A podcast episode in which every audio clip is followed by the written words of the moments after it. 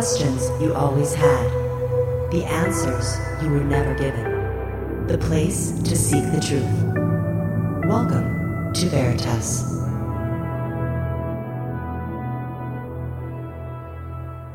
What do people see as death approaches? What will heaven be like? What will hell be like? Tonight we discuss the deathbed visions of hospice patients, as well as those in a critical care setting who have died and then returned to describe their experience on the other side. The book is titled An Army in Heaven, and it will change how you view life and, most importantly, how you view death. Greetings, I'm your host, Mel Fabregas. To listen to this entire interview and all of our material, subscribe at veritasradio.com. Tonight's special guest is Kelley Jankowski. Kelley was in o- was born in Omaha and raised in a small town in eastern Iowa. She is one of seven children. Her father was an ER physician and her mother a homemaker. She worked in cardiac critical care from 1984 through 2010. She began hospice nursing in 2009 and currently works in an inpatient hospice. Kelley is the mother of six children and she joins us directly from Maryland. Hello, Kelley, and welcome to Veritas. How are you? I'm good. I'm good. Thank you for having me. Oh, it's my pleasure. And Kelley, I have to tell you, after reading your book, uh, An Army in Heaven, I was overwhelmed, overwhelmed with, with multiple emotions. And it made me realize that we are here just for a short amount of time and, and we must not only enjoy it as much as we can, but we shouldn't worry so much. But most importantly, that we should spend time with the people that we love, or if we can't spend time because circumstances have placed us far away, we should at least communicate how we feel because we never know when our time is up. Yeah, exactly right.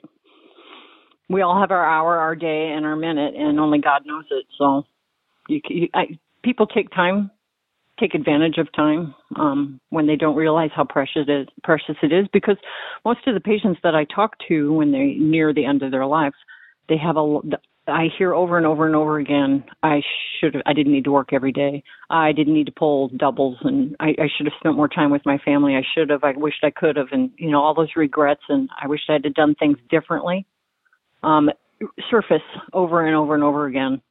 Uh, so it really makes you want to treasure the time that you have here and make good use of it. You know, this might not be part of the book, but this will be an interesting discussion after so many years working with patients in ICU and hospice, you must know some common denominator, some things that you keep hearing again and again and again that you should impart upon other people so that they don't repeat the same mistakes if they still have some life ahead of them? Um, the things that we hear over and over and over again are what I just relayed, and I you'll hear different things that I I should have been closer to God. You hear that a lot too. And is He going to accept me because I've basically ignored Him my whole life? um, and you have to you kind of have to help people through this because you know towards the end of life we all, we all have to reconcile our our life at the end. Every every single one of us, whether we want to or not. Um, and the repeating thing that people that people say over and over and over again was am i good enough did i do a good enough job and i wished i'd have done better we we hear that all the time and you were an ICU nurse for a long time. Now you're a hospice nurse. But first, what made you want to be a nurse and how and why did you transition from ICU to hospice? Well, having a, a, a physician for a father had a huge impact on me because um, he would come home after work and we'd be sitting around the, the dinner table and, and we'd, he'd tell us about different things that happened and different interesting things that happened. And I really, in my book, the, the I think the pivotal moment for me was when he took care of a, a young boy who was bitten by a rattlesnake.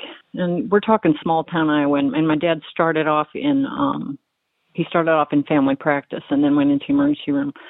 So back in the day when you didn't have insurance, you know, the insurance issues that we have now. Um, anyway, he ended up ambulancing the man or the little boy to um, the University of Iowa hospitals because they didn't have the anti venom in this little place my dad was working. But the the people that um, brought the boy in also they had killed the snake, so they brought the snake in with them. And so my dad and, and the other doctor said, let's just take an, after the boy was sent off, let's just take a picture of the snake. So they took an x ray of the snake. And my dad brought it home and he was holding it up in front of the dining room light. And you could see the you could see the rib cage and he showed us what was what and the the spine and all this and inside of inside of the snake was was the uh the skeleton of a rat. And I found it fascinating. I thought, wow, how how neat is that? I was only like in first grade, first second grade but hearing his stories and the different things that he would do and and somebody would come in and they'd be in a motor vehicle accident they'd be massively bleeding and all the steps he would go through to to save them and i was hooked. And i thought well that's what i want to do when i grow up. I want to be in a position where i can help people. And um coming from a medical family um it kind of he kind of just spurred me on. I don't think i was smart enough to be a doctor. I didn't have the uh I didn't want to put another 12 years into school.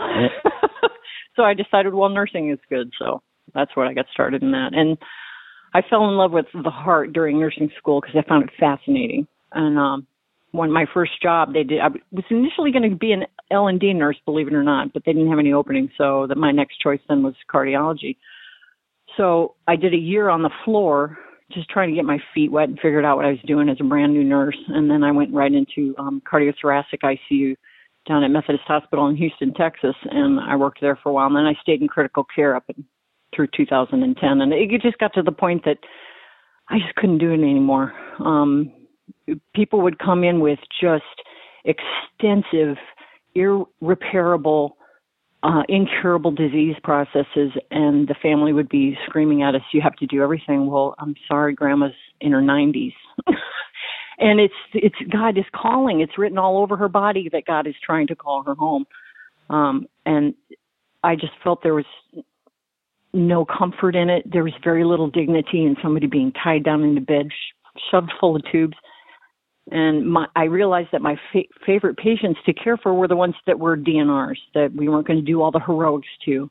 But then you could, I could facilitate their comfort. I could help their families through the grieving process. Um, and I fell in love with that because I felt like I was making more of a dish, uh, a impact in their lives, not only by caring for them, but helping them through the process on a spiritual level too.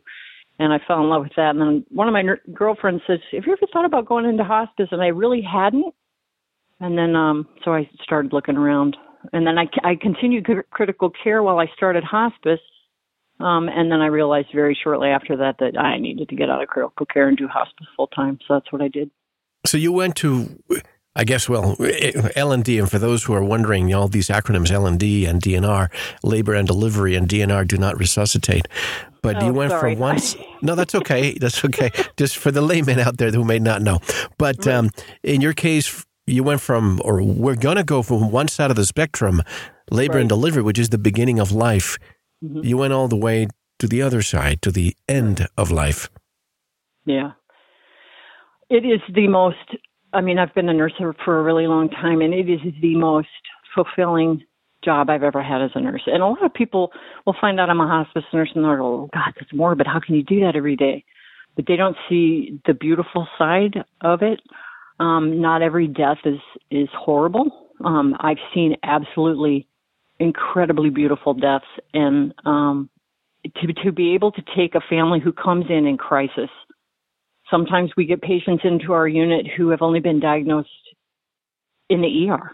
They they ended up with abdominal pain, and they end up going to the emergency room, and they they end up getting scanned, and they they find out that they're full of full of cancer and then they when they're told the only option is hospice, they go from the emergency room then into our inpatient hospice. So you're bringing a patient in whose head is still reeling from the diagnosis, and here they are in hospice. It's only been a few hours. So you have to help not only the patient through that, but you got to help the family. And it's we get patients in crisis mode all the time, and to be able to work through it just by talking and and um, telling them about what to expect and why this is happening or why he's doing this or what symptom you know presents itself and why and the medications that we can give to calm that down and just helping them through it and then hugging them when the when the end comes and crying with them and it to me it just it was it's my niche and I found it to be my calling and I I enjoy going to work every day. I have to say this Kelley based on my own experience and that of countless others, if there are angels on this earth, I would say nurses must be in, that category. And, and not to take credit away from doctors, but nurses truly connect with patients. In your case, even to the person's last breath. Hmm. How do you cope with this on a daily basis? Um, you pray an awful lot.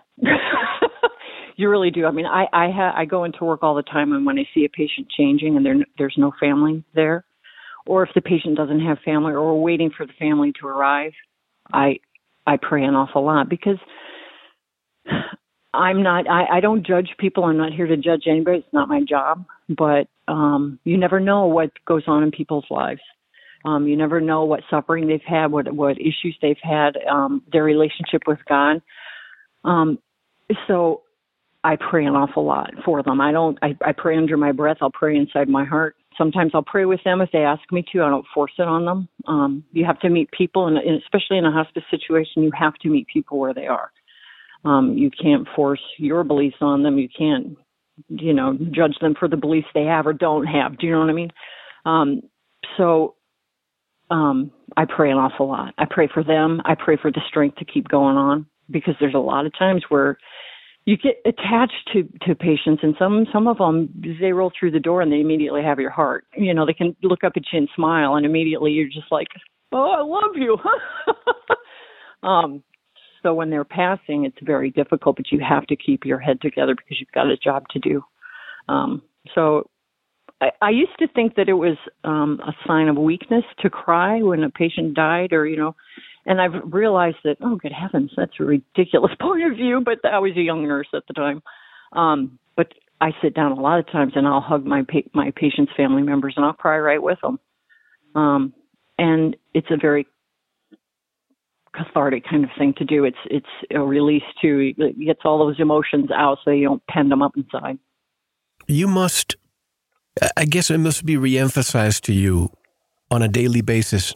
All the emotions, you know, all the that do not judge, all the principles that we think all the time that we may not apply on our daily life, but when after reading your book, you know, we're going to be discussing a lot of these stories but sometimes you hear of the, a patient situation uh, that they're alone and that the the family might not want to go see for, for many reasons. You think, oh, how how bad can they be? Why are they so mean to this person? But then you realize what life they went through, mm-hmm. and you feel compassion for the family too. Yeah, yeah.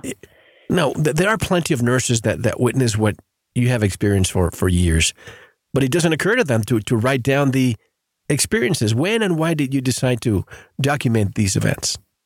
Um, I started really well. I kind of always well, I did kind of always keep a journal. Um, I'd write down specific patients and their stories that I found fascinating or ones that touched my heart.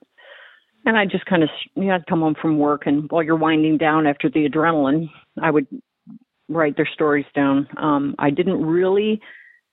Uh, really, really start in in depth until I met Simon, um, my little patient who had resuscitated in the field and came into our unit um, on a ventilator, and he had a massive heart attack. Um, he had an experience um, where he went to heaven and he met his deceased parents and he met Jesus and he saw the beautiful vistas of heaven. Um, and they were so detailed um, that I, I asked him um, halfway through it, I, I need to write this down. Would you mind if I wrote this down? He said, absolutely, go ahead. So I went and grabbed a, a notebook from the nurses station, and I mean, it was it was a couple hours. And then after he got discharged from the hospital, we kept in touch, and I'd go over to his house. And he didn't. I don't think he really realized that every time I was over there, quote unquote, visiting, I was really interviewing him. because I wanted to know. I wanted to know more, and I wanted to know everything. And I knew him for for several years um, before he finally passed. But um, his his story uh, had the biggest impact on me. And then when I met Alan, in uh, when I got into hospice, he had died on the operating table during open heart surgery, and he he point blank said I left it. I I led a hedonistic lifestyle. It was all about me. I didn't give a crap about anybody else. Um, it was me, me, me. I was selfish to the core. Uh, and he ended up, his judgment was hell. Um, but thankfully, it wasn't permanent, and he ended up coming. He came back and he told me his story. And he, when I sat down, I crossed my legs and I'm leaning forward and I'm listening to him. He said, "You want to write this down?" I said, "Absolutely." So I went and did the same thing with Alan. And Alan was he was one of our respite patients. Um, respite patients in a hospice situation, they get five days a month um, to come into our unit, and we take care of them. It gives the family a break, especially if they're full time caregivers. So he was our respite patient, and he would come in very frequently. So he and I developed quite a relationship and quite a rapport with each other. I loved him to death. Um, but in talking to his wife, she said 20 years ago when this happened, this is not the same man this is not the same man that went into surgery. It's a completely different man who woke up. And he completely changed his life and he was he was a dear. But they now, they, they had the biggest impact. You when you work in ICU, correct me if I'm wrong, but or even in, in hospice, sometimes you have to resuscitate if there's not a DNR, uh, do not resuscitate, or the family hasn't communicated this, or if the patient hasn't agreed. But sometimes you have people who are very, very elderly, and they, you know, you have a you have a story that I don't think is in the book of the no, the oldest person in Maryland. Tell us about that. Yeah, well, we we ended up resuscitating a woman who was the oldest living Marylander at the time. She's 105 years old. And you cannot do chest compressions on someone that old without doing damage. Um, I bet I was I was cracking ribs. I could hear it, and I looked over at the cardiologist, and I'm like, "What? What are we doing? This is insane. This is insane. this is this is not what we should be doing." And he point blank, he said, "The family wants everything done." I said, "She's 105." The resuscitation efforts didn't go on very long. Um, and before he called it because she was beyond she was beyond repair. She was she was so old. God love her. It was it was heartbreaking, and I I thought long and hard after that. I is this really what I want to do? Do do I want to inflict this kind of pain on somebody on their last moments who are like I described before? They're they're on a ventilator. Their hands are tied down because you don't want them pulling out the all the tubes, and they've got tubes everywhere, and they end up dying on a ventilator in a unit it's I just couldn't do it anymore. I just so I, I actively started looking after uh, that instance with her. That is incredible. That sometimes, you know, people want. I remember, and I don't mean to talk about myself, but with my when I lost my first next of kin, my father in 1994, I remember how he was in a coma brain dead. He had a massive heart attack, but they kept resuscitating and again and again and again. And I just I was a representative and I had to tell them that the, the, the, the doctor do not resuscitate. And that was very hard for me. But, yeah. you know, after doing all the testing and the you know, water in the ears and the, you know what I mean, uh, the needles on the, on the, on the uh, fingers, you have to let go sometimes, don't you? Yeah. Yeah. You do, and, and and people don't they don't tell you the automatic guilt that comes with making a decision like that um, to make somebody a do not resuscitate because mm-hmm. always in the back of your mind it's like did i do enough? Should i have tried that? What should if? have, right. you know? Right. And um i don't think you can get away with that. I i think uh, because everybody i've encountered that have had to make that make that decision they all have that that feeling. So i warn them about it ahead of time. I said they're not going to you know it's automatically it happens automatically i went through it with my father when my father passed and i was his um medical poa and um, when we brought him from Iowa to here to Maryland because he had um, prostate cancer that had gone into the bone, um, and I got him enrolled in the in the hospice that I worked at. Um, and we talked about the DNR, and my father was adamant. He says, "Yeah, I don't want all that." I mean, he was a physician, so he knew what was involved. But I, I, I had to sign the papers, and it was difficult. Even after, even after he passed, um, different things would enter my mind, and, and I ended up taking it to my um, my parish priest to talk to him about it because all of those doubts came through, and he said, "No, you don't worry about it. This is this is normal. You're you're doing a normal thing, but what you did was right in the in the whole scheme of things. What you did was right." So that that helped. But even and I was a hospice nurse at the time, and I had those feelings. So you, I can imagine somebody that doesn't have any sort of medical background, what goes through their head when they're forced with a decision like that. It's difficult. It's very difficult. No, there's guilt. And not only is there guilt, but then you're going to have a relative or two who's questioning you after the oh, fact. Absolutely. Yeah. Yeah. Now, let's dive into the book. And I have to say, I feel strange by saying this, but I had a, a box of Kleenex right in front of me while I was reading the book. It, but you cannot uh, you cannot avoid that. And what I'm saying is true. A lot of emotions took over, and a lot of perspective. You know, if I was uh, I had a real estate deal that I'm dealing with right now, I put it on the side because it was stressing me out this week, and I thought, you know, we are so mortal we live here on a short amount of time. That can wait.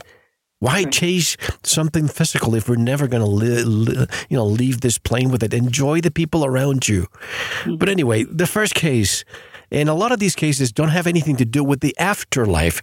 Some do, some do not. Correct. Right. But it's that end when you can summarize the entire life of what people feel about that person, whether good or bad. Let's begin with Frank together oh, yeah. since age six. Yeah, Frank was um, Frank was a patient that I had when I worked down in Houston who um, had he had a bad heart disease, and um, his little wife they had met when they were in first grade, um, and he, he had uh, it's hard to explain, but uh, he had been through a lot. He'd been back and forth from his home state down to Texas because the doctors there were experts in his condition, and uh, he had suffered a lot. And it got to the point towards the end that he, I mean, he point blank told us, he said, "I'm tired. I can't do this anymore." Um, and then he opted for comfort care, um, and that was back in the early 80s. So, um, where your length of stay in a hospital was a lot longer than it is today. So we we basically then took care of him until he he died.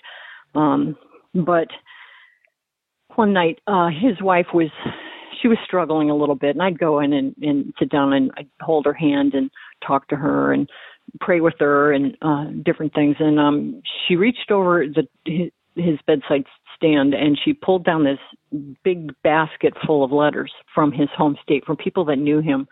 He he owned a a, a line of um small grocery stores and he was a farmer and uh, when he found out if there was anybody in the area, because it was a rural community that was in need, he would he'd deliver them food, never ask for anything in payment. And and if people were too proud to to say that they needed help, and he found about it, he'd make them he'd make deliveries anonymous, so to speak. But they all they all they all knew who it came from. um, but these aspects of his life she didn't know about until all these letters started pouring through. So she even in even towards the end of his life, when he was at this point unconscious, she learned things about her husband that she hadn't known, and she'd been married to him since out of high school. Uh, dear, dear people, and uh, his story, why he's first was he was basically the first death um, that I witnessed as a new nurse and um it was on the step down unit and uh but his whole story around it it was just such a touching moment in my life as a nurse and in her life finding out about her husband that she didn't know about and it was just it had a, such an impact on me and I carried that around for, for years and years and years and uh that's why I dedicated him as the first chapter. I'm talking about somebody without an ego that yeah. the wife received so many letters of things that she didn't even know he had done. Yeah, and very humble. Yeah. Right, very humble. And all the flowers. And what happened to the flowers after he passed? Oh, she um she it, and his room was full. Um she asked that we take the different flowers to um patients' rooms who didn't have any. Uh, she said Frankie would have wanted it that way. So that's what we did. We and we ran out of we, we had more flowers than rooms, so then we took them down to some of the other floors and asked the nurses at the station um, if anybody you know was alone or didn't have flowers, and so we distributed them down there too. Yeah. So you hear stories like these, and and you realize how there's plenty of good people out there that oh, you yeah. may not even know who they are sometimes. So right. again, the, the whole judging part and the next story is is one is the one that sealed it for me regarding not you know judging Mabel, a cruel memory. Tell us about that. Uh, Mabel was a, a woman that came into our unit, had a massive heart attack. Um, she was non-compliant. She was diabetic, hypertensive.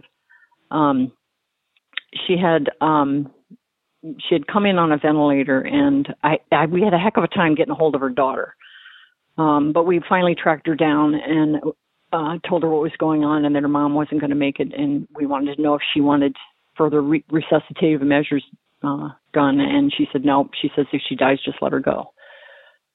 And I, and I so I asked her. I said, "Do you want to come in and see her?" She goes, "No, just call me when she dies." And I thought that was kind of it was kind of cold it, the way she said it. And I thought, well, you know, you never know because there's a lot of people that can't stand to see they can't stomach watch, seeing somebody full of tubes. I get that. I, under, I understand this. So I just kind of let it go.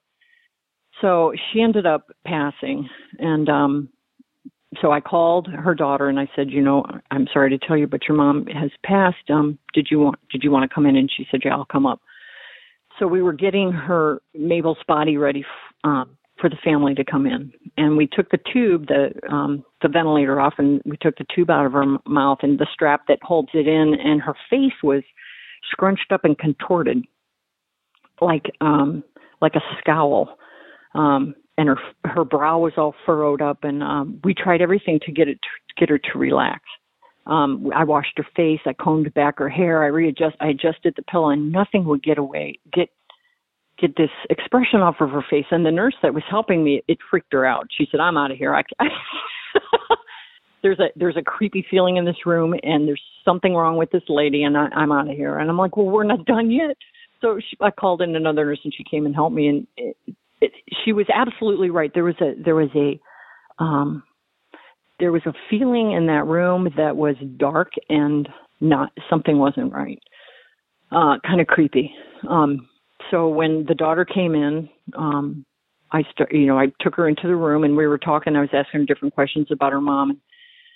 Apparently, her mom was quite nasty. She was unkind. She'd been married several times. Um, there was a, a slew of children involved, and the youngest one um, had committed suicide. He had broken away from the, the family, gotten away from his mother. Basically, is what what we found out. Got involved in gangs down in the inner city, and um, you know, ended up. I don't know if I told if if if I said in the book that he committed suicide or if he. No, murdered, you did but, not. You said he, Yeah. he was uh, he was killed, and maybe perhaps you're protecting that. But Yeah. it, it, was it because the child, uh, the man she had that child with, left her Right. with a right. for a neighbor, I believe, and he resembled a lot to the father, and she took Right. in took all the brunt. I, right. She got the brunt of her um anger. And she was um ridiculously cruel to the child, not only um emotionally and and and physically, but um like spiritually. You're never going to amount to anything, and you know you should never been born. And it was on and on and on and on and on. So I'm listening to this woman just spew all of the nasty things about her mother, and it broke my heart because I thought this the, looking at the woman's face and hearing the life story, you see you could kind of see a, a correlation almost. But in the end, and I said, I said, well, um, is any other family members going to come in? And uh, she turned around, and she said, nope, and she grabbed up her purse and she says, nobody wants to come in. She goes, you do whatever you want with her body. None of us want it. She walked out of the unit, and I thought, wow. But you're looking at you're looking at a culmination of years and years and years and years and years of abuse um, at the hands of this woman laying in the bed. And you know, like I said, you got to meet people where they are. You can't judge them. You you just. You, I, I was thankful that she was able to vent and let go of that to a certain extent on me. Yeah.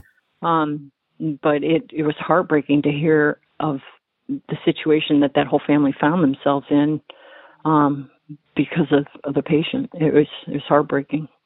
So you never know, you never know what um, what cross you never know what cross people have carried their whole life. Exactly. And you never know. Like like there's there's one quote that says, um, "Don't judge her because you don't know what storm I've asked her to walk through." You know, and it- coming from God, you know, God saying that to you, and it's very very true because you- and looks are deceiving too. You you'll see people that you think, oh, you know, they're wealthy and they're this and they're that. Uh, heart's as cold as stone, and you get a little homeless man in there who has nothing, but is the most genuine, compassionate, gentle human being you ever meet. So you know, you just you can't you can't judge on appearances either. So it's just best not to judge at all. You know, I sometimes wonder, and I know this conflicts. I know you're a devout Catholic. I grew up a Catholic, and some people just don't believe in reincarnation. And I sometimes wonder if we're here to learn a lesson, and then perhaps we come back, or maybe we go somewhere else. But these people, like Mabel, you know, who had such a hard life, and again, I'm not even going to judge that lady because do you know what she went through as No. a child? yeah, exactly. Right? And there are other stories that are similar to that. Uh, eventually, we'll, we'll we'll we'll discuss some of them. But did you were you able to talk to Mabel at all to get any glimpse of her life and her No. side of the story? No. No, and but by the time she came to us, she was um on a ventilator. Oh, people can't talk when they're on a ventilator because, you know, and she was sedated because you can't, you have to let the heart rest. So you can't have people fighting and everything when they're when the heart is going through, you know, a, a heart attack. You have to rest the heart. So, and you got to keep them, you got to keep the machines in to to rest the heart and oxygenate her and different things like that. So she was sedated um, to a certain extent. Um, but we we learned very quickly that this was more than the sedation. We ended up cutting off the the um, IVs that would sedate her, and she never did wake up. So, yeah. this question just popped in my mind right now. Mhm. Did you have any experiences with patients that came to hospice and miraculously they got better and they left hospice? Oh yeah, we we we we have people Really? who graduate. Yeah, they graduate hospice. yeah, it, it's not that we've that, that the disease is cured, but it almost like um sometimes it'll just slow down to the point that they they start feeling better. They'll start eating Right. again. They'll get their strength back. Um, it doesn't mean that the disease is gone. Um, it's just that sometimes I just think God gives them a little reprieve. Maybe He's got something more for them to do, or So hospice is not the exit door, in other words. It's not 100%. No, a, a lot of people think that that that hospice. Okay, that's the end, and you're just going to give me drugs and I'm going to die. That's not Right. it at all. That is not it. at all. There's a lot of misconceptions about hospice and what we actually do. Um, for my like uh, for my father, in, in, for instance, he came from Iowa. He called me up. He said, "I can't do it anymore. My mom has very bad dementia." um, he said, I can barely take care of myself, much less myself and your mom. So we flew him from, and he and mom from Maryland to, or from Iowa to Maryland. Um, when he got to my house, he was white as a sheet. He had lost probably 20, 30 pounds. He could barely, he couldn't walk up the stairs without help. He was vomiting. It was, he he couldn't eat. It was terrible. He got there on a Sunday. We got hospice involved on Monday. Um, they switched his medicines around. They put him on a, what they call a fentanyl patch to control his pain without having to go through the gut because the medicines they were giving him were just making him sick. Within six weeks, my dad was driving again. I'd put weight on him. He was up and walking around. He was going to mass every day. I, oh, unbelievable. And even he couldn't believe it. He said, I, I thought coming here that I was going to be dead within six weeks, and look, I'm driving. And I'm like, yeah, Dad, you know, we got your symptoms under control. We got your pain managed, and um, you're able to to continue, you know, until God calls you home.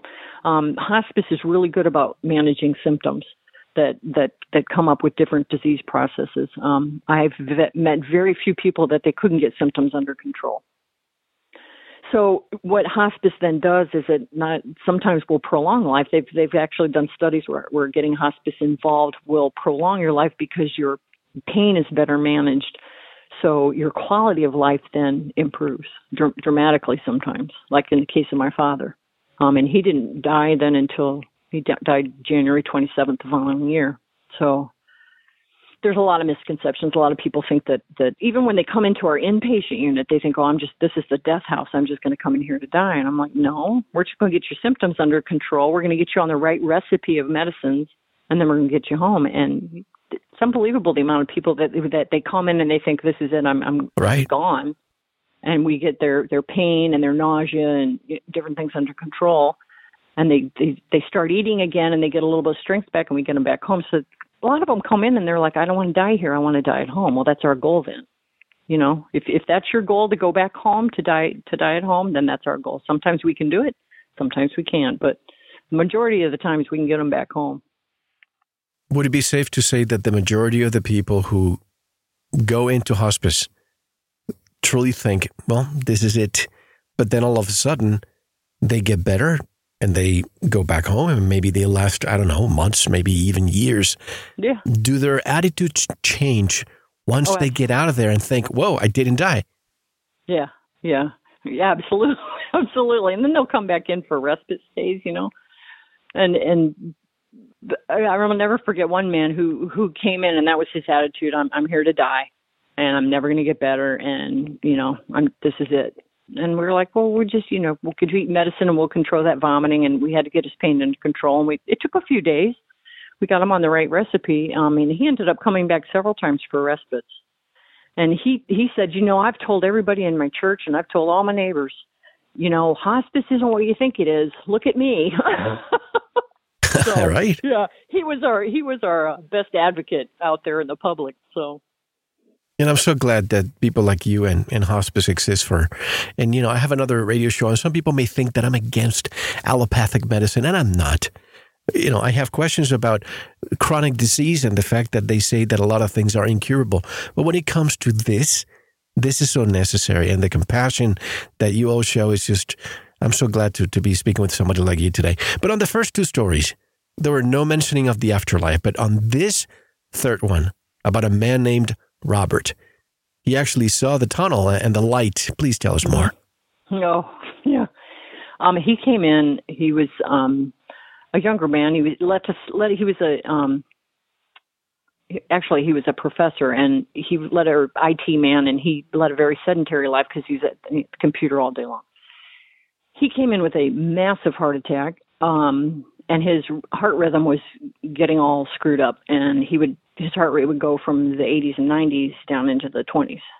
Um, as his heart rate would drop, um, he would get what they call vagal, and he'd get really sweaty, get very nauseated, and then he'd start to vomit, and then we'd be, be giving him medicine to try and get the heart rate back up, and then he'd wake up and he sit, he'd sit up in the bed once his heart rate picked back up, and he he looked at me and he's kind of frightened, and he goes, "Is it normal to hallucinate when you're having a heart attack?" I said, "I said." Why? Why? What's going on? And he says, "So I was flying through this tunnel."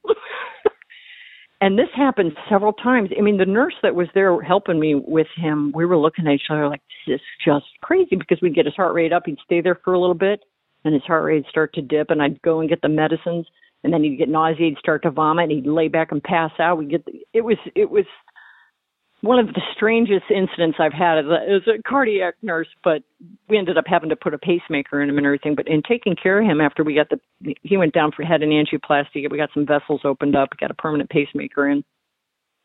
I was talking to him when he came back into our unit, and he said, "I know you people thought I was crazy." And uh, I said, "Well, tell me, tell me more about what what happened."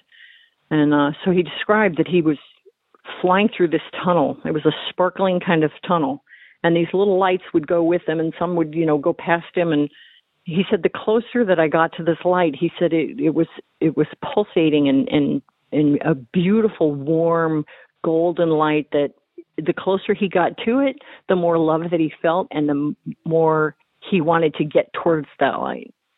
But then as he got closer he kind of held back and because he realized i'm not good enough. I'm not i'm not worthy to go any closer um, and right before he would get to the light, then he would wake up. And it would go back and forth and back and forth like this. But every time he would go, then he would get closer and closer. Um, but the realization when he came back for good was that I've I've got to change my life and I've got to get closer to God and I've got to uh I've got to I've got to change some things because I didn't realize how much God loved me until that incident. And he never really saw him face to face, but he knew that he knew what that love was, and he knew that he had to be a better man. And it was he was fascinating. Um, but yeah, that was him. I hope I don't sound insensitive uh, with this question, but when someone experiences the tunnel, uh, the warm golden light in the at the end of the tunnel, these, uh, you know, they're mentioned by many people who experience a near death experience. As someone who works with science, and of course, I know you're a devout Catholic, but do you think this might be a defense mechanism from our body when oxygen stops reaching our brain and we, as even Robert said, hallucinate? Um, no, I don't. And I'll tell you why. Because when people experience this, there's something inside them that gets touched and changed. Um, if this was just a chemical reaction um, or anoxia from not enough oxygen to the brain, would it would it have that deep of an impact on people? I don't think it would. I just don't think it would. Um, because so many people that experience this, you ask anybody that has had a near death experience, even if they're just floating and looking down on their body, um, what they feel in that moment is the most incredible peace and the most incredible love and feelings of of of goodness. Um, and they're different after that. They they absolutely have no fear of death after that, which to me I've I have always found fascinating because I think it's it's human nature to to have a certain amount of fear of death, kind of the fear of the unknown. Even if you're a, a believer and you know heaven and hell and, and Jesus and God and blah blah blah, um, there's a certain fear of well, what's it going to be like for me? Um, but these people who've experienced any any part of this, um, their fear of death is completely gone. To me, that that's an impact that I just don't think is from uh, a lack of oxygen or chemical changes. Well, that's fine. And, yeah. I'm just say, saying that because so many people shared the same commonalities: the tunnel, mm-hmm. the the light, and then there's this entity at the end of the tunnel. Call it what you wish, folks, but it's mm-hmm. always saying you're ready or you're not ready. Mm-hmm. Now, what yeah. what determines sometimes because there's a story we're going to discuss later where the person seemed to be all of a sudden got better, brought the whole family, but we'll discuss that later. I don't want to give it up yet. Now, this is another one where you shouldn't judge people. Jessica, drug and child abuse. This is a very sad story. Tell us more. Um, Jessica was uh, 18, 19 years old when she came into our unit. She was a, a homeless girl. She was an IV drug abuser. Um, she had come in because she was septic, which is um, a bacterial infection in the blood. It can be very dangerous if it's it'll be, it'll be deadly if it's not treated. Um, but her cause of infection was um, infected um, track lines or, or injection lines where, where she was injecting IV heroin um, and her arm was inflamed. She had a huge amount of cellulitis. It's an inflammatory process that happens um, in the tissues around the um, main infection, and then that infection then gets into the blood. It'll drop your heart rate and or dr- drop your blood pressure, and it just causes a whole host of of issues. Well, she came in, and uh, she was she looked a mess.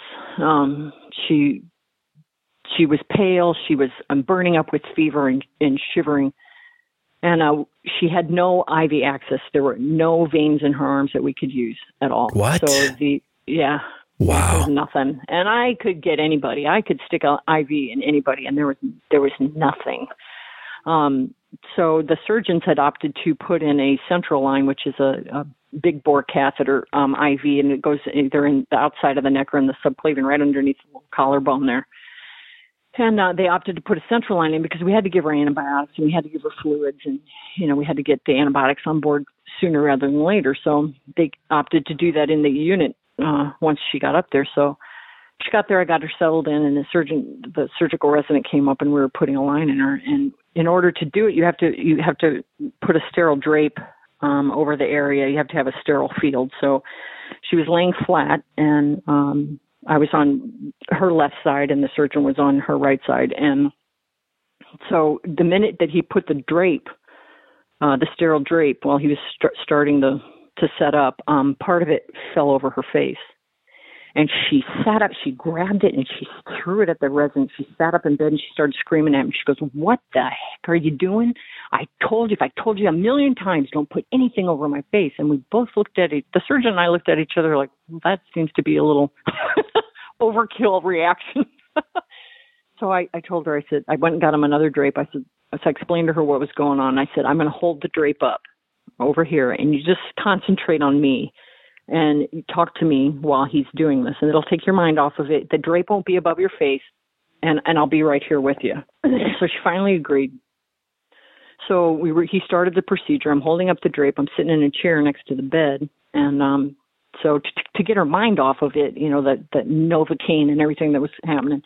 I said, "Tell me what. Tell me about what what brought you in here today, and tell me tell me what's going on with you." And um, so she proceeded to tell me basically her her life story. Um when she she was initially telling me that she she didn't have a place to live and that she she was out on the streets and she'd been a uh, heroin abuser most of her life. Um and that she hung out with this this young guy that would keep the bums away from her. So they were like friends and they just buddied around together but they were both addicts. So anyway in talking to her i said um when did you start using heroin first? And she goes well it wasn't my choice and uh, so I said, "Well, what do you mean it wasn't your choice?" And so she said that her mother, her mother and father were both addicts. But her father had died of an, a drug overdose when she was very, very young, and her mother was left alone and an addict. And um, in order to support herself, she used to prostitute herself. And um, it, what happened one night was, and Jessica was only eight years old when this happened. Um, there was a bunch of people at the at the house, and uh, one of her mother's quote unquote Johns or whatever you, you want to call it, uh, came into her bedroom and uh, put a pillow over her face and raped her at eight years old. And uh, she said that he, um, her mother walked in and, and found out what was going on. She started screaming at the guy, and he just he went into his pockets and he just started throwing hundred dollar bills at her. And she said it shut my mother up. She closed the door. And I'm like, I I was dumbfounded maybe I'm I, I, I thought to myself, how naive am I that, that this kind of stuff goes on and I've never heard anything so horrific in my life. In my it makes life. makes many of us feel so innocent, really. Yes. Oh my gosh. So so I said, well, did you tell did you tell anybody? What about school? She'd never been to school. She'd she had never been to school. Um, her mother kept her basically inside, and she said, and and uh, she said, so she found a much easier way for her to earn a lot more money. Oh so no! Said, yeah, she said she she pimped her out to to the different guys who were interested in uh, little girls. And and I said, but did you scream? Did you kick? Did you bite? And she said, yeah, well, I tried. And she said, and then one night my mother put a tourniquet on my arm and injected me. And I said, hold it. I said, hold it. Your mother injected you with what? Heroin? And she said, yeah. And this happened over and over and over again. And so she could so, not kick and scream. No, she couldn't. She couldn't. Kick. She's lucky to be alive. Her mother could have easily overdosed her as, as an eight and nine, ten year old kid. Um, but you know, heroin is unbelievably addicting, and so this poor thing just that was her springboard into life. It was how on earth can you recover from something like that? I mean, you're a, basically a drug addict from the time you're 10 years old. Whatever happened to, to her and the mother after? Well, she said that one one day she went out to she took the trash outside and uh, accidentally locked the door behind her, and her mother was passed out on the couch. And she said people driving by saw you know a young, straggly, filthy girl standing outside, um, not properly dressed for wintertime, and they called the police and then she was in foster care. And she her she she ran away from foster home after foster home after foster home because she, she said nobody really ever wanted me. She said they they made it very clear i wasn't wanted there. No, nobody ever loved me. Nobody nobody really ever loved me. Didn't they and take her to the hospital that first night when she was locked out and what they found at the hospital was something yeah, horrible. Yeah, they they prosecuted the mother. They found out what was going, and I so I said I asked her, I said, "What happened to your mom? And did did did they ever find any of the guys?" And she said they found some of them, not all of them, but you know, some's better than nothing. And uh they prosecuted the mother, and um so I asked her. I said, "Well, do you see your mother now?" And she she said her mother was in. She had AIDS. Her, her mother did, um, and she had what they call AIDS dementia and uh, so they um, put her in this this like home for patients like that. She said, and I went to see her one day, and uh, she, she went to see her? her. Yep, yep. She said I recognized her immediately. She said, and I didn't want to walk up to her and say, "Hey, my name is Jessica." She said I just stared at her, And uh, she said that she walked over to her and, and uh, wanted to bum a cigarette. So Jessica said she gave her a cigarette and she lit lit the cigarette for her and she's just staring at her. She never said a word to her. And she go and, and I said, How come you never said anything to her? And she said she's getting what she deserves. She's dying of AIDS. She's getting what she deserves. And it was just it was uh, I mean, I had to leave the room several times because I was crying. Um and she looked over at me and she said, Well, what the hell are you bawling for? It didn't happen to you. but all I kept thinking of was my own children, you know? Yeah, and I Right, exactly. I, and I I kept thinking to myself, I I have children at I had six we have six children. I couldn't imagine doing anything like that to them. And here this poor girl is left just led a life just of hell from day one. It was just it was heartbreaking. And I- I that's, just that's the part. My, And that's the part where you think, all right, should we judge the mother? What if the mother went through a similar situation and we don't know it? Exactly. Exactly.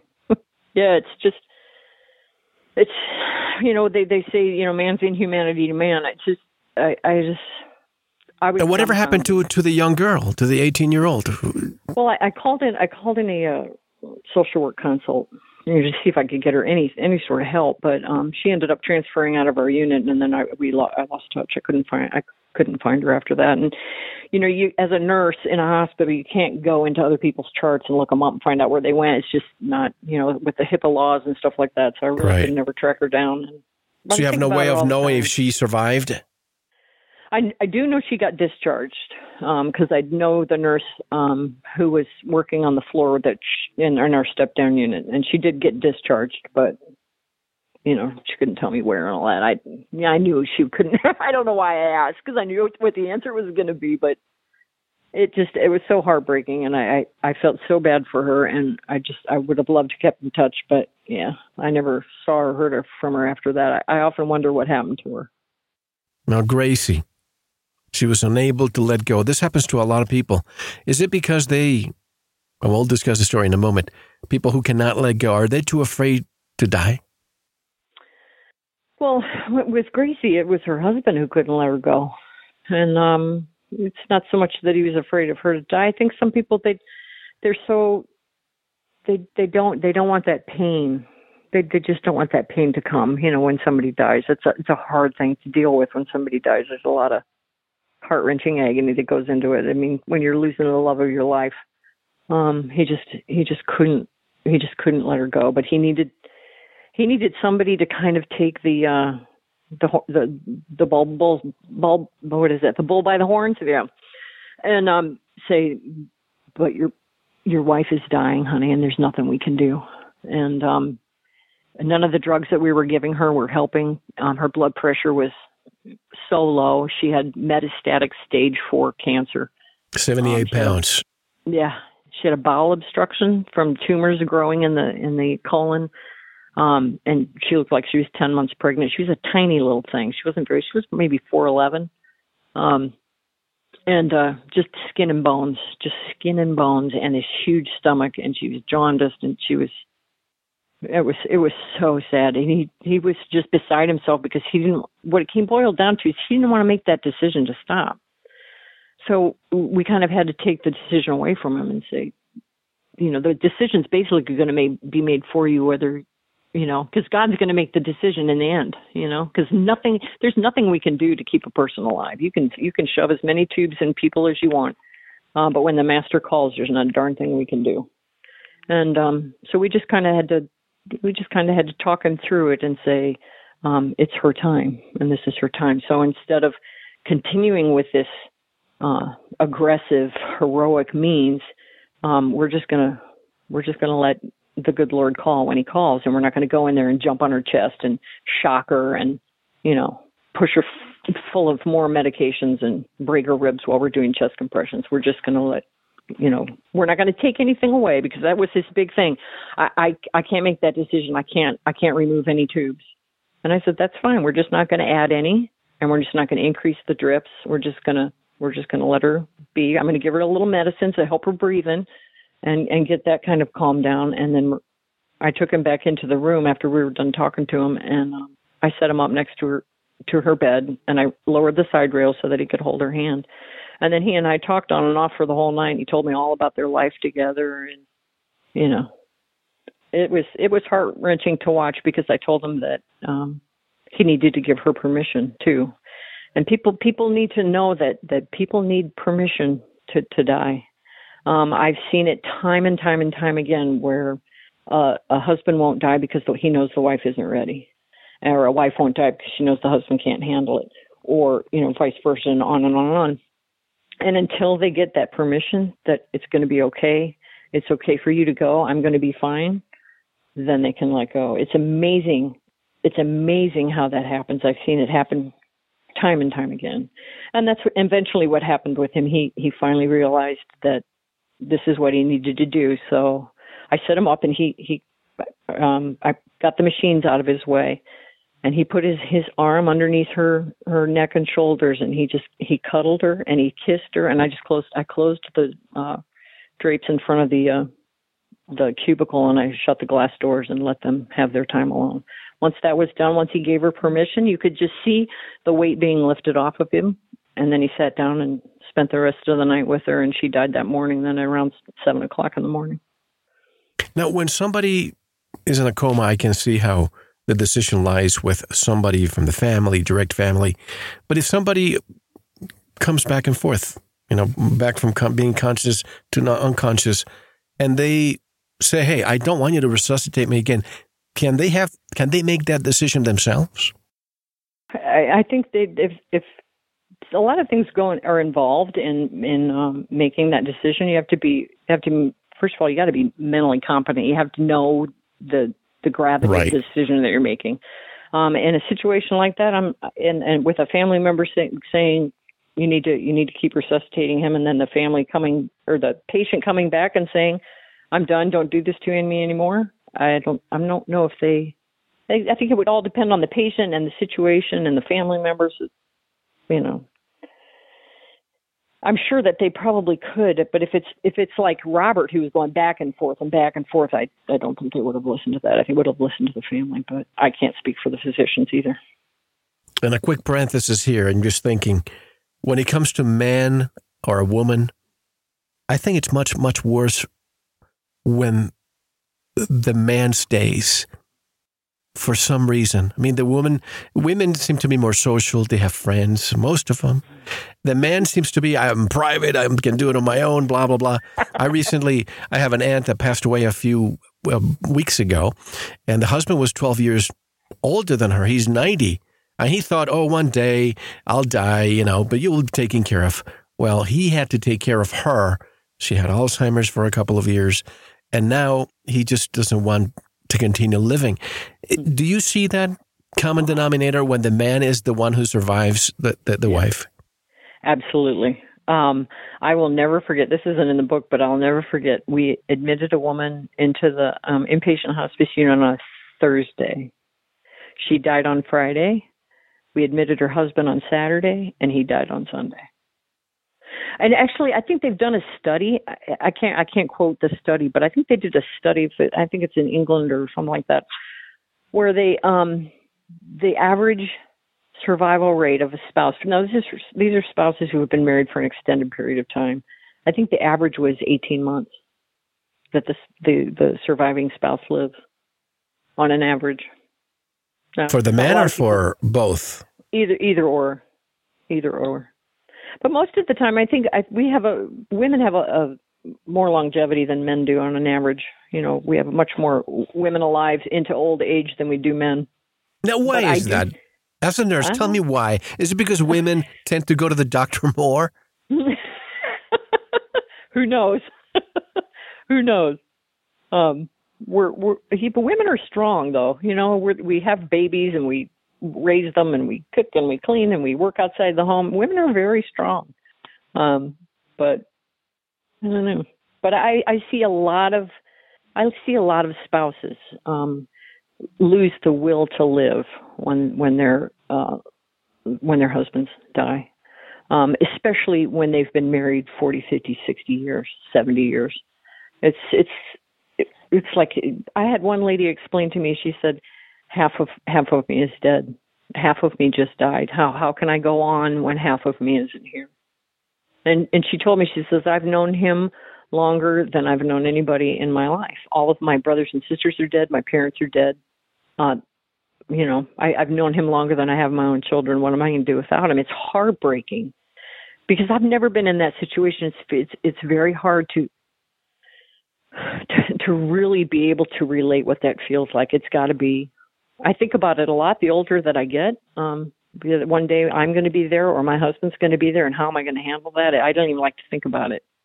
Um, but I I hear it so much that that it's hard to go on.